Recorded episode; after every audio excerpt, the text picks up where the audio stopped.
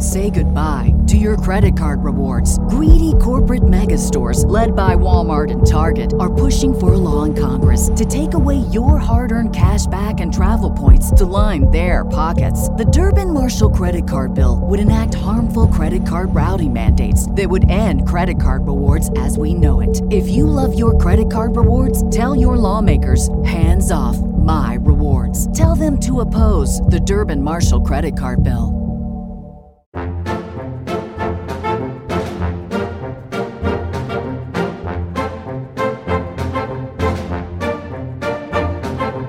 Welcome to Disney Deciphered, a podcast helping you save money, time, and stress as you plan your Disney vacation.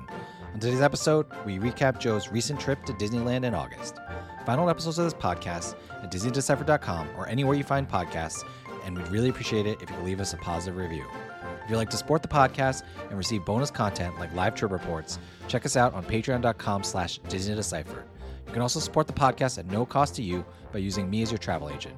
Get started by emailing josephchung at travelmation dot net. If you have any questions for us, email us Disney Deciphered at gmail dot com, tweet at us at W W Deciphered on Twitter, or find us on Facebook and Instagram, Disney Deciphered. Thanks, and enjoy the show.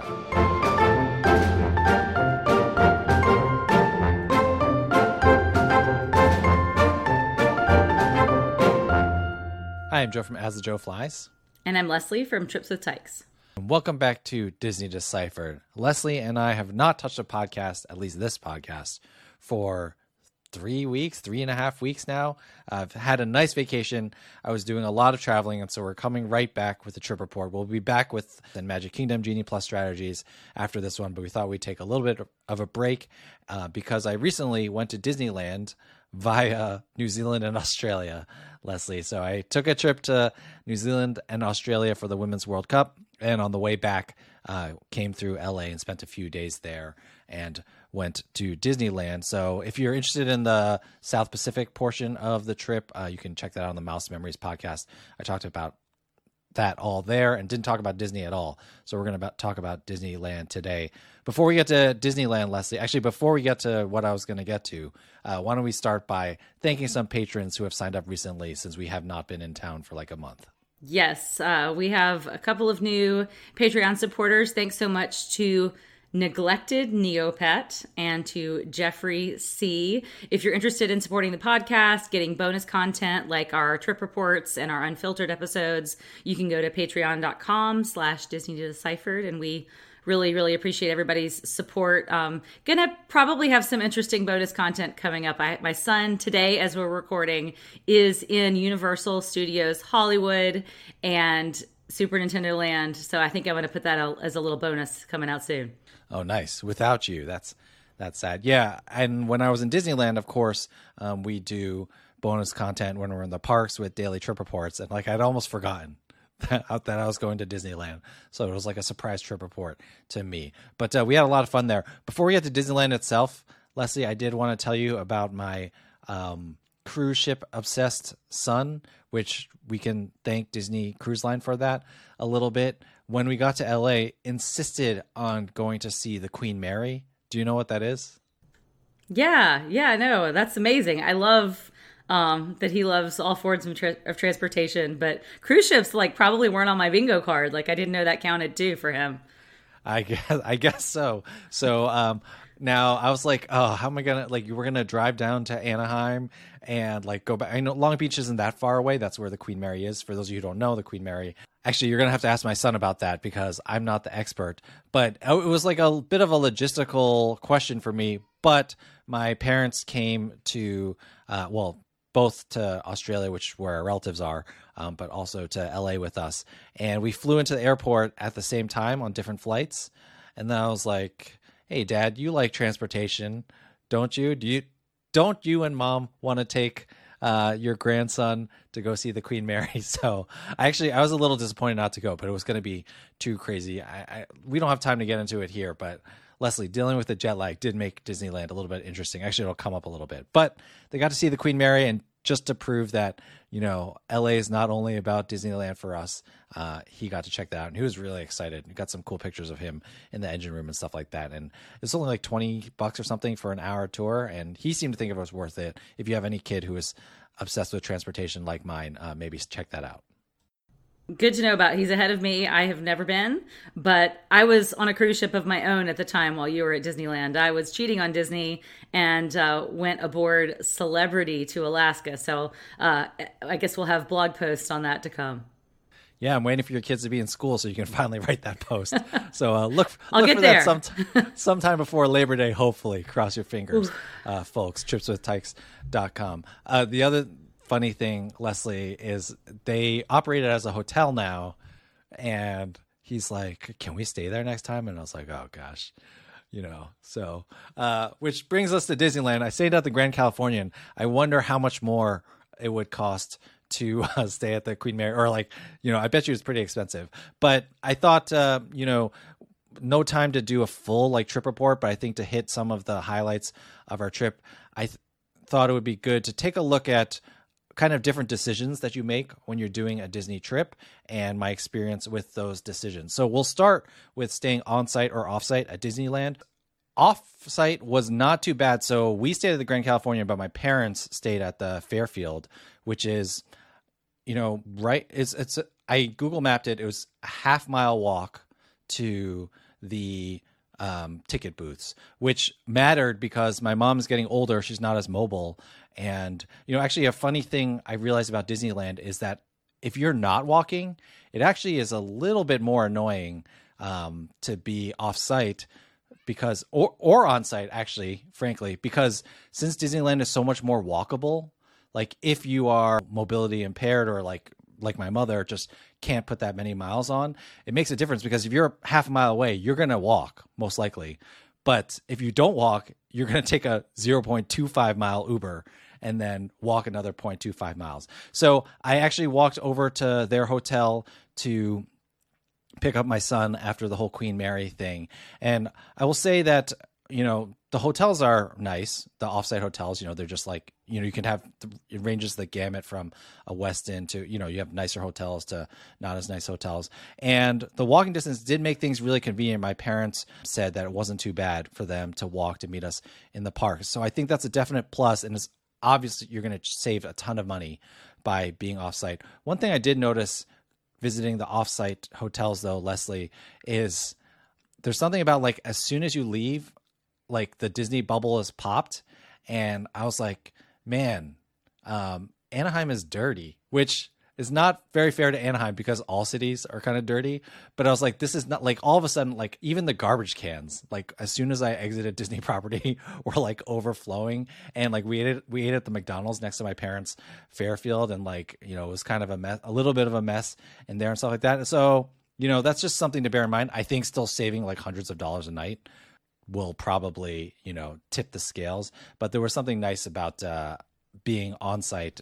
So even though offsite was so close, uh, it did feel different going out there into the real world.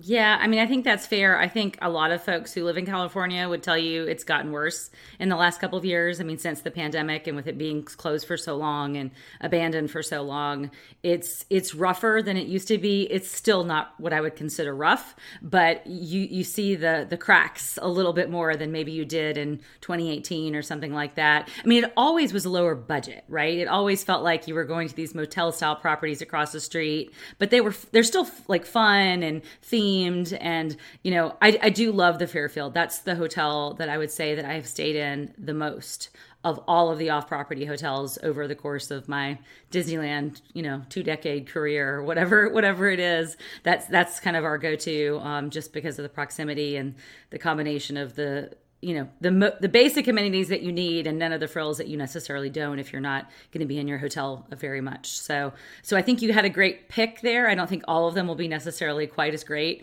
but um, the right combination of like price and location there. Yeah, the other nice thing about being off-site is there are a lot of food options. Um, if you don't want to spend as much money, like McDonald's, obviously. My dad was like super excited to eat at Tony Roma's. I was like, okay, man, Tony Roma's hasn't been good since the nineties, but that that's okay, Dad. You do you do you. Um, and so there's lots of options. Now, flipping to being on site at the Grand Californian, obviously there's a lot of Disney food options, but I will say that really the nicest thing about being the Grand Californian, besides, you know, having the Disney level of service and the Disney level of room quality and stuff like that, is having that direct access to California Adventure. Um, and I was thinking about it, and, you know, Disneyland Hotel is at the end of downtown Disney. So it's about a, you know, five, ten minute walk, depending how fast you're walking to get to the gates. But then for the Grand Californian, it's like direct entry into California Adventure. And that really actually affected our touring. I ended up making our park reservations for California Adventure every single day. Um, and so it's really nice to just walk into California Adventure first. I'll talk about why that didn't really matter uh, in a little bit, but really enjoyed that convenience. I would say that as a hotel, I probably preferred the Disneyland Hotel um, for the stay, but it's tough to beat that direct entrance into California Adventure. Although it does hurt when uh, California Adventure closes at ten p.m. If you want to close down Disneyland at midnight, um, you have to walk all the way around to get back in. We did not close down Disneyland at midnight for that very reason. Yeah, I mean, technically, you're really not walking any farther, Joe, if you're leaving Disneyland.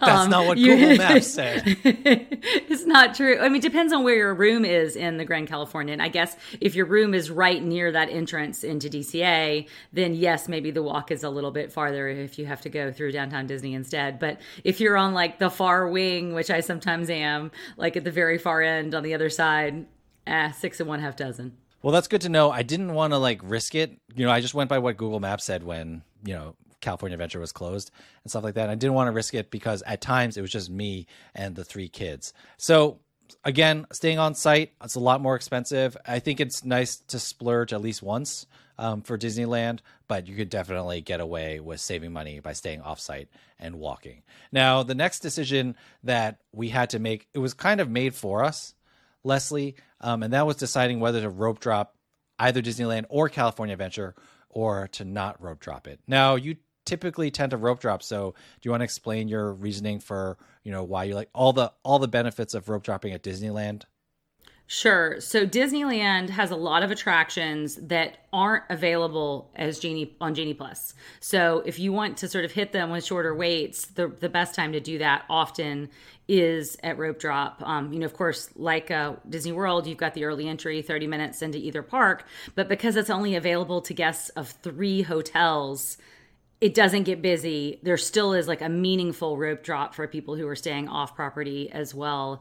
Uh, lines are still really short, basically for everything except for Peter Pan. That's like the only ride that gets uh, gets too long for, for regular guests. So, you know, I'm, I'm a big believer in just sort of hitting those non-Genie Plus attractions, a lot of the little things in Fantasyland, or getting an extra ride in on some of the headliners that maybe I'll do later in the day a second time with Genie Plus. So I, I really like to do that. So, and, you know, including Fantasyland, uh, Pirates, and Jungle Cruise. So those are all kind of like my morning lineup when I'm going into uh, Disneyland Park. Not as essential for D C A. So I want to hear, I mean, I know you couldn't do rope drop because, you know, jet lag and late arrival off of an airplane, et cetera, et cetera. But um, how did the rope drop versus the not rope drop work out for you? Yeah, so the original plan was, um, and we did this, was to go to Disneyland that whole first day. So when you come back from Australia, you leave Australia in the morning and you land in America in the morning.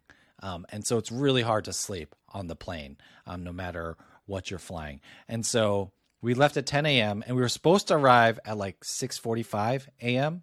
And by the way, Leslie, customs so easy these days with global entry. They like, I don't know, they've memorized my face. It's kind of scary, but was through customs in like two minutes, uh, which uh, neither here nor there. But the original plan was to get in and actually get, you know, we knew we weren't going to like rope drop, rope drop Disneyland, but like get in by like nine or nine thirty and get there pretty early. But there was a delay and, you know, we ended up being more tired than we thought. Um, and so we didn't get into the park that first day until eleven thirty. Now the, the days after that, Leslie, I, I messaged you.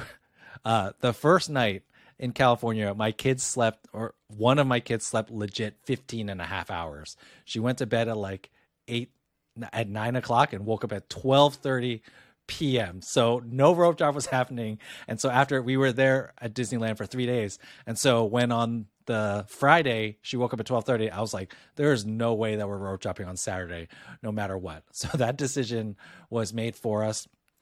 And you know what? It ended up being okay. I think um, one thing about Disneyland is Um, and I think we were at a real advantage because of us going to Disney World. Because of that, it was like things like Star Wars Galaxy's Edge, um, Big Thunder Mountain, even Space Mountain, even though I know it's a little bit different. Like we weren't like dying to go on those things, but we could be much more picky about going on the attractions that we really wanted to go on. Guardians, Incredicoaster, you know, Pirates. I really wanted to try Pirates in Disneyland, and we'll get to that in a little bit. And so because of that, not rope dropping, it wasn't too bad. We w- waited in a lot more standby lines than we probably would have if we hadn't rope dropped. But um, let's get to the next thing, Genie Plus or no Genie Plus. I know you're always a Genie Plus person, and we bought Genie Plus as well, but um, why don't you remind us, you know, why you love Genie Plus so much in Disneyland? And then I'll talk about why we probably could have gone away without it. Sure. So, I mean, I love Genie Plus at Disneyland because it's just that much more usable and hackable than the same offering at Disney World. I mean, most of the attractions are available, return times are available in fa- fairly close um, you know, time proximity to when you're booking them, with the exception of just, you know, higher crowd periods or the, the headliners like the Guardians or the Space Mountain, the things like that. But pretty much a lot of other rides, you know, Small World, you can often book in the afternoon for a return time that starts ten minutes later. So it's really usable for um, getting in a lot of attractions. I did the experiment when it first was released, doing all nineteen Genie Plus attractions in a single day while still having time for parades and a sit down dinner and drinks with a friend. And it was like, like I said, shooting fish in a barrel. But, you know, that's for people who like doing a lot of rides, and that's not everybody, you know, and it's ne- not necessarily you, because a lot of those rides are duplicates of what you're used to doing at Disney World. Right. So I will say that where not road dropping hurt us was with Genie Plus. Like by the time, especially at California Adventure, you know, oh, so because we were never getting into the park before eleven a.m. and Disneyland, you know, praise be, park hopping is at eleven a.m.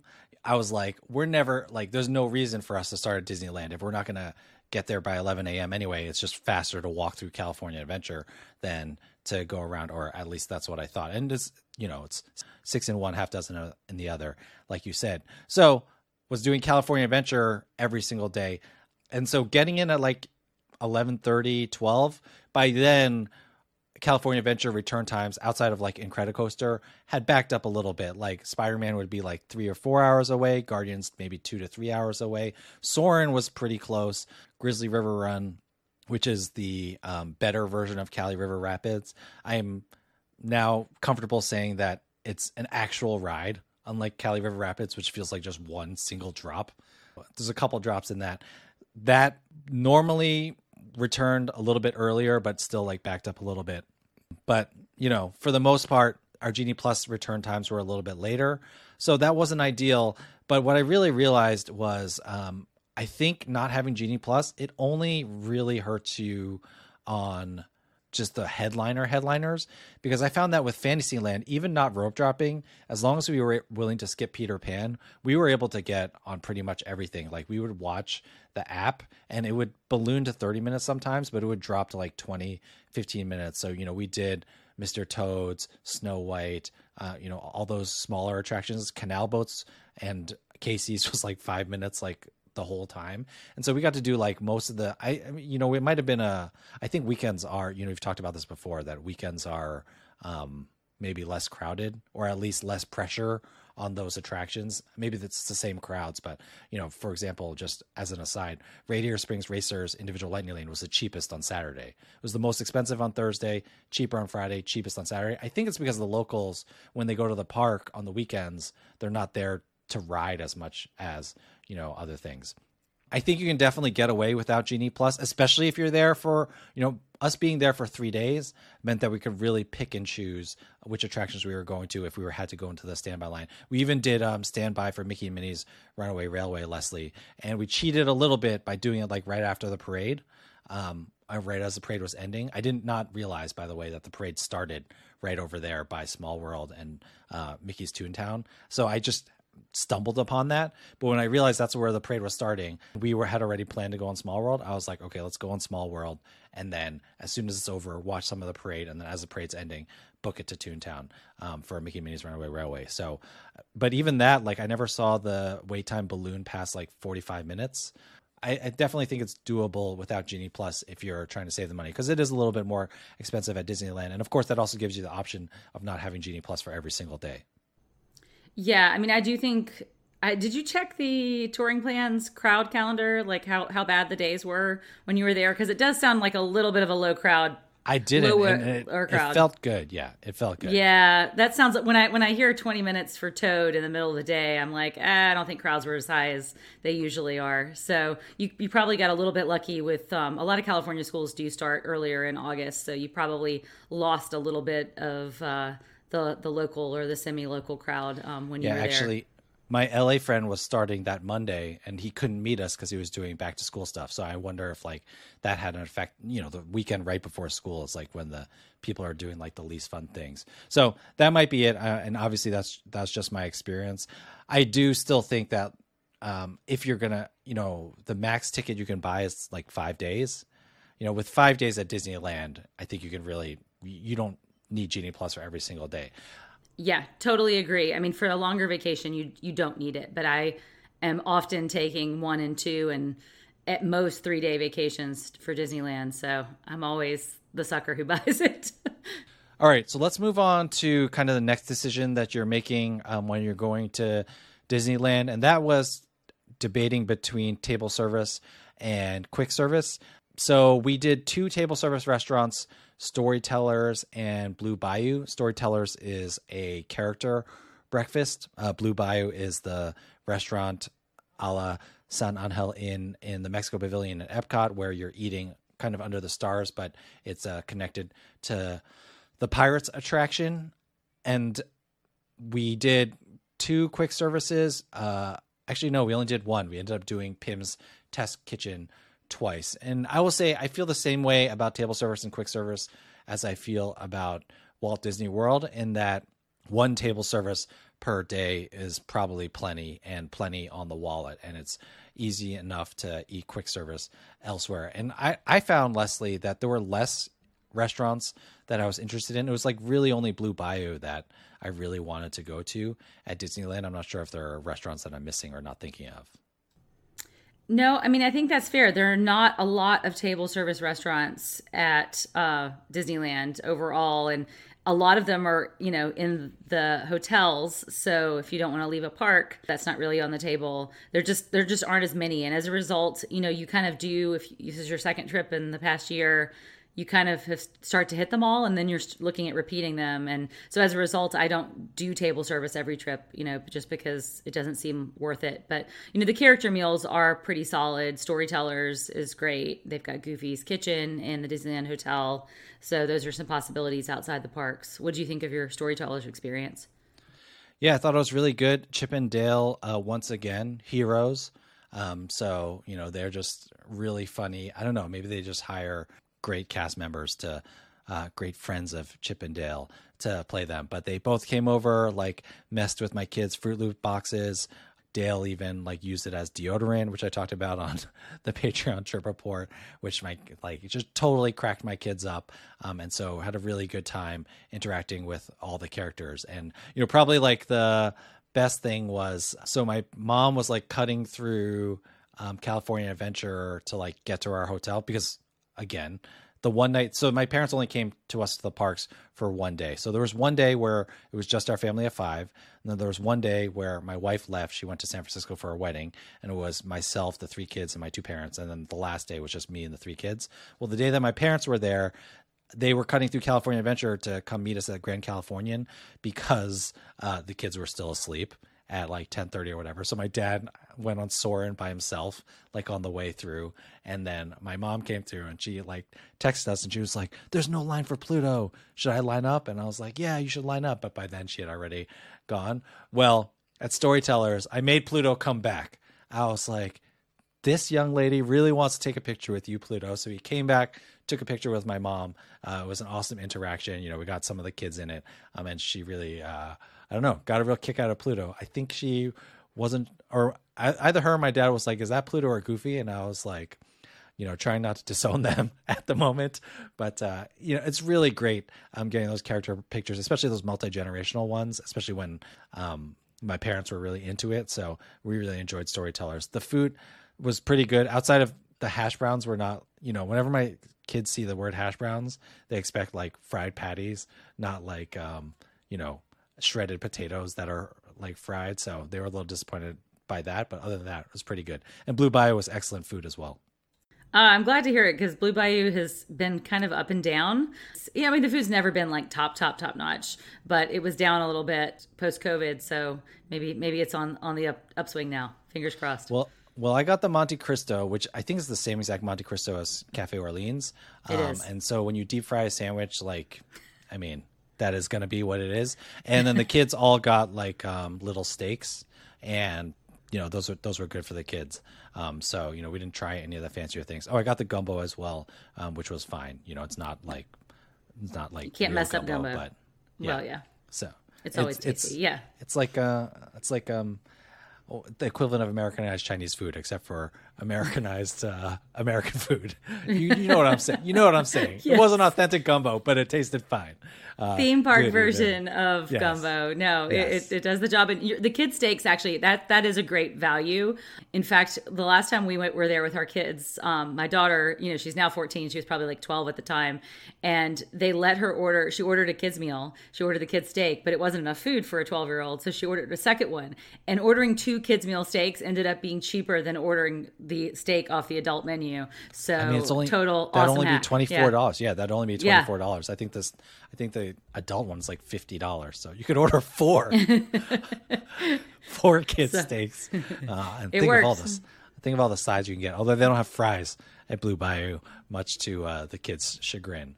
But yeah, so that went well. Um, we really enjoyed Pim's Test Kitchen. I showed Leslie something that she hadn't seen from Disneyland before, which is that they have miniaturized, um, you know, shrunk down forks and spoons for the kids' meals. Um, so that was pretty cool. Of course, my kids made me wash them and take them home. I like took them on the plane in my cargo pants. I hope I was like, I hope these are actually plastic, because I'm walking through airline security with this in my cargo shorts. But um, yeah, Pim's was a lot of fun. Like Pim's was, we were not planning to eat at Pim's twice. And then my daughter, who is allergic to milk, like requested to go back to have their, um, they have like a plant-based pasta um, where the whole meal is milk-free. Once again, Disney does a great job with allergies everywhere in Disneyland. We're like, we weren't worried about it. And she requested to go back, so we had to go back. Um, and that was totally fine. And, you know, good to go there twice. And with mobile order, it was like really easy. And it was pretty quiet at night as well. Yeah, that's one of the best quick service restaurants, I think, at Disneyland right now. I end up there more often than probably a lot of other places. And it's it's well located. It's easy to pop in and out. And now that the, the you know, hullabahoo or whatever the word is about uh, Avengers Campus has died down, it's actually one that you can go to and use and not have to do what you did in the first, you know, few months, which was make a mobile order reservation like hours and hours in advance. So definitely, if you haven't been back more recent months, like it's a usable quick service restaurant now. Yeah. And so that'll bring me to kind of like the last decision that we had to make. And that was, you know, and this, again, the decision was made for us.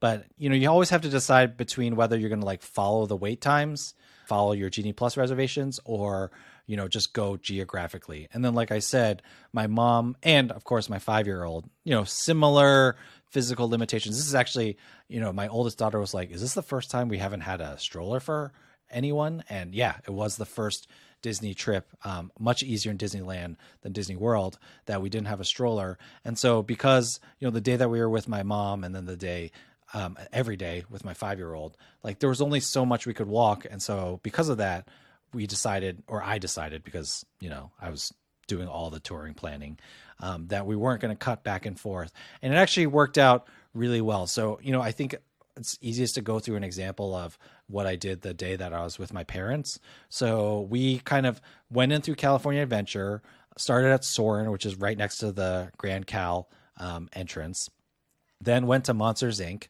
which I'll have a little tip about that, that I learned um, for a Disney do or don't. And then after that, since we had done most of California Adventure that day, we went back to Disneyland, uh, or we went to Disneyland for the first time. And so that's when we went to Fantasyland. And, you know, actually the other nice thing about Fantasyland is I knew that my youngest daughter, like she was not, even the tamed down version of Snow White, like she was not going to, she wasn't going to be having it. So what we did as a family was actually my dad and myself and the two older kids, we went to Fantasyland first, knocked out like Mister Toad's, Snow White, while my mom and my youngest stayed to do the Disney Junior dance party at California Adventure. They enjoyed that. Then they met us at Fantasyland. And then we kind of like as a group split up and went to like the different Fantasyland rides, depending on what people wanted to do. So people went on the carousel a couple of times. We did Casey Junior, like I said. Um, we did like the various attractions. We we knew we weren't going to do Peter Pan, so we didn't have to worry about that forty-minute wait time or whatever. And I really like that Fantasyland hub area, Leslie. It's just so much more compact than Disney World that you can do that. Like we just had a meeting point at the carousel, and then we just split up for like an hour, and then we just met back there. And it was great because, you know, with three adults and three kids, we could go to whatever we wanted to. Yeah, I totally agree. I mean, the footprint of Disneyland is is tighter, and that can be a pain when the crowds are really high, but it's really convenient when you're, yeah, wanting to split up and meet back up. And, you know, I sort of view the park in my own mind.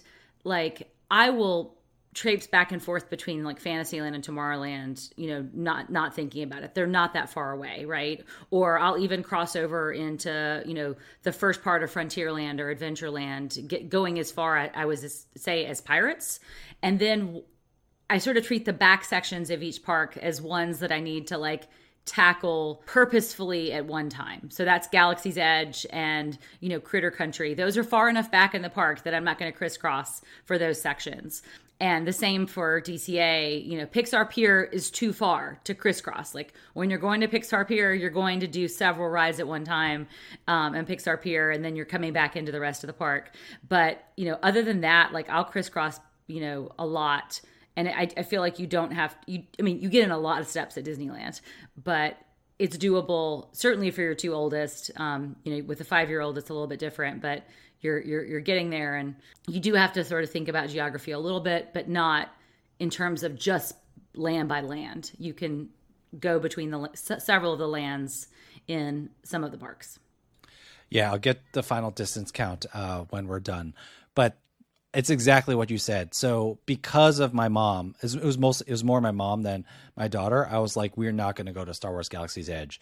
Um, with my parents, we're not going to go all the way down there. What we did was after Fantasyland, that's when we went to Small World. And then, like I said, we went to Small World, worked out perfectly, watched the parade from Small World, didn't have the best view, but good enough. Like, you know, I realized more and more that if you don't need to take pictures, like there are plenty of great places to watch parades um, at any of the Disney parks, you know, as long as you just need to see it and you're not like trying to take video or whatever, it's really like doable. So, you know, we caught the second half of the parade from right outside the Small World gift shop, which um funny that Small World has a gift shop, but you know, that's where we caught it from. And then went straight to Toontown, Mickey and Minnie's Runaway Railway, did that, sent my mom back with uh, my youngest daughter and my dad. They went back to the hotel to get ready to swim while my kids swung by the Matterhorn. Leslie, I didn't try to duck this, only was able to get two, two Genie Plus reservations for it.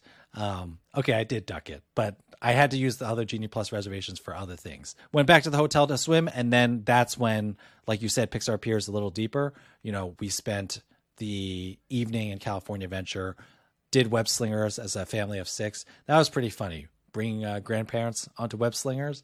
Um, you know, yeah, they... Turns out uh, just randomly flinging your arms is as good as trying. Um, I'll just I'll just say that. And so we did Web Slingers as a family, which I was, I was really glad to get my parents on. And then the kids did like Incredicoaster. And it actually worked out really perfectly because we got to watch World of Color one um, right after the park closed. They had a second showing at ten fifteen, and um, the kids really enjoyed that. I thought it was good, uh, too long, but not my favorite show. But I thought it's still worth watching at least once. So a really great day. At the end of the day, um, my mom, oh, and then the other thing is I had to get my mom, like I was like, they can't come back to our hotel before they go back to their hotel because I want them to be able to cut through California Adventure to get back.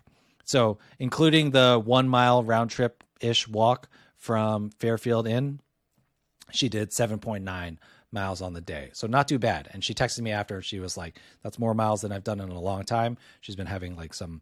um leg problems, and she's like, but my leg's okay, so that worked out pretty great. So she's like, it's amazing, like Disneyland is so much better than Disney World when it comes to walking and things like that. Good. I'm glad it was a success. Um, sounds like it was a great vacation. And why don't we close this out, Joe, with our traditional Disney do or don't? Yes. So my Disney do is something that I learned um, by experience. Turned out Leslie knew the whole time, but was holding out on me. Uh, my the day that it was just me and the three kids, the two older kids wanted to go on Guardians of the Galaxy Mission Breakout. Oh, I think I told you this, Leslie, but uh, all five of us, my immediate family, went on Guardians of the Galaxy Mission Breakout. The five-year-old screamed throughout the whole entire thing, like screamed, like crying. You know, it's like, this is how you traumatize your child, screaming the whole time. With the exception of, like, before we got on, she's like, oh, is Mantis on there? Somehow she knows Mantis. I think she thinks Mantis is pretty. And so she's like really into Mantis. And she's like, oh, is Mantis there? And I'm like, yeah, Mantis is there. Okay. So we're going up and down, going up and down. She's screaming the whole entire time. Right before like the last drop, that's when Mantis comes to pick you up. And so screaming, screaming, screaming, stop. Oh, there's Mantis. Drop again, screaming again. So she like stopped screaming for like a split second to point out Mantis. But completely traumatized by the attraction. So the two older kids went by themselves and I was just me. So like there was no one who could wait for them. So I took my youngest to go do the Monsters, Incorporated dark ride because she really liked that one. And we were waiting in the standby line and we were waiting for like twenty-five minutes. And like at that point I was like, okay, we can't, we can't wait any longer. Went to go back and get the kids. Leaving the queue, a cast member was like, if it's just you two, when you come back, ask for a buddy pass. Um, and so this is my Disney do uh, or don't. Don't ever wait in the Monsters, Incorporated standby line because you can get this buddy pass. Leslie, since you knew about it and I've been talking for a while, why don't you describe what the buddy pass is at Monsters, Incorporated? It's basically a single rider line, but it's for t- up to two people for that attraction because of how the seating works on the, the ride vehicles there. And I'm sorry you didn't know about it. I mean, I never have a reason to use it because I'm either getting Genie Plus. Who would, really? Who would? Right. I mean, I didn't know. I knew you were going to be with three kids. I was like, what good is a buddy cast for that? But it was good for doing it with one of the three kids. So yeah, but it basically is just a single rider line. And it's not always offered, if I remember right, or it's only when, you know, it's kind of like the single rider line at Goofy Sky School. It's a little bit hit or miss as to whether it will be working. But if the line's long enough, sort of middle part of the day, you can often get it. Yeah. And it seems like, uh, and because I knew that cast member was still going to be there, I knew like it was going to be fine. And actually all three kids ended up benefiting from it because since the older two are ten and eight, they can single ride or they can buddy pass it themselves. So we all went on that attraction again, but, uh, overall it was a really great time. Um, really enjoyed Disneyland. Um, had a lot of fun. Uh, the kids are obsessed with Incredicoaster now. I think it's, you know, time to like take them to a Six Flags or uh Cedar Point or something. Cause I think those two older kids, like, they are ready for it. Um, they were like so pumped to go on Incredicoaster at night, Leslie. They like thought it was like um, one of the greatest things that they had like ever done. Um, and kept talking about it. And oh, also we also got to go on Radiator Springs Racers again at night, which uh, I highly recommend. You know, if you're going to buy the lightning lane for it, buy it for like later at night um, when the sun is set. Uh, just can't beat Radiator Springs at nighttime. So overall, awesome trip. Um, thanks everyone for following along. I really enjoyed it and hope people can get out to Disneyland sometime. All right. So that will close out uh, the Disneyland trip report. Thank you everyone for listening. Thank you, Leslie, for being my uh, guy or girl in the chair, whatever it's going to be, you know, because I'm always messaging Leslie while I'm there, like asking questions live. Um, so everyone get you a Disneyland friend like Leslie. But uh, yeah, thanks everyone for listening. And other than that, Leslie, thank you for taking the time to talk to me. And I will see you holding out and not telling any of your other friends about the Monsters, Incorporated. Buddy Pass. Thanks, Joe.